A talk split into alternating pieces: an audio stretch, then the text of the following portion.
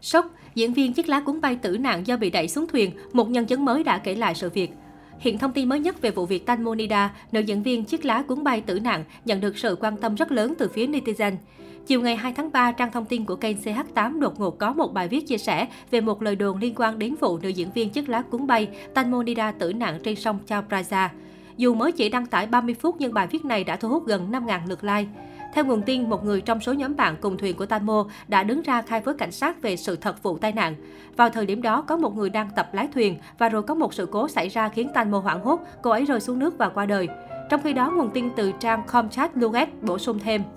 Comchat Luet bổ sung thêm, lúc đó Tanmo đã cố gắng nắm tay một người, nhưng người này vì sợ quá nên đã hất tay khiến Tanmo rơi xuống dòng Chao Praza. Đáng chú ý, Anna, bạn thân của Tanmo cũng gây chú ý khi để lại hai dòng bình luận trên mạng xã hội, chờ đợi tin từ cảnh sát đã có một người tốt. Điều này khiến cho netizen vô cùng bất ngờ xôn xao bàn tán nhân vật nào là người nói ra sự thật đằng sau vụ án. Hiện thông tin này đang gây xôn xao khắp mạng xã hội. Rất nhiều netizen đặt câu hỏi không biết Tanmo bị sát hại hay đây là một vụ tai nạn. Tuy nhiên, phía cảnh sát cho biết cho đến nay không có bất cứ ai trong số 5 người này đưa ra lời khai như trên. Có thể thấy, càng ngày vụ việc càng có nhiều diễn biến phức tạp. Mới đây nhất, mẹ ruột của Tanmo bày tỏ bà sẽ tha lỗi cho hai nhân vật Po và Shop. Tuy nhiên, trong số ba đối tượng, Gatik, quản lý của Tanmo, là người duy nhất mẹ Tanmo không chịu chấp nhận vòng hoa cũng như lời xin lỗi.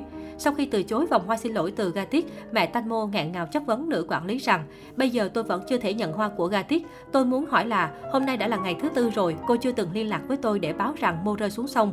Vì lý do gì, có vấn đề gì khúc mắc hay che giấu điều gì?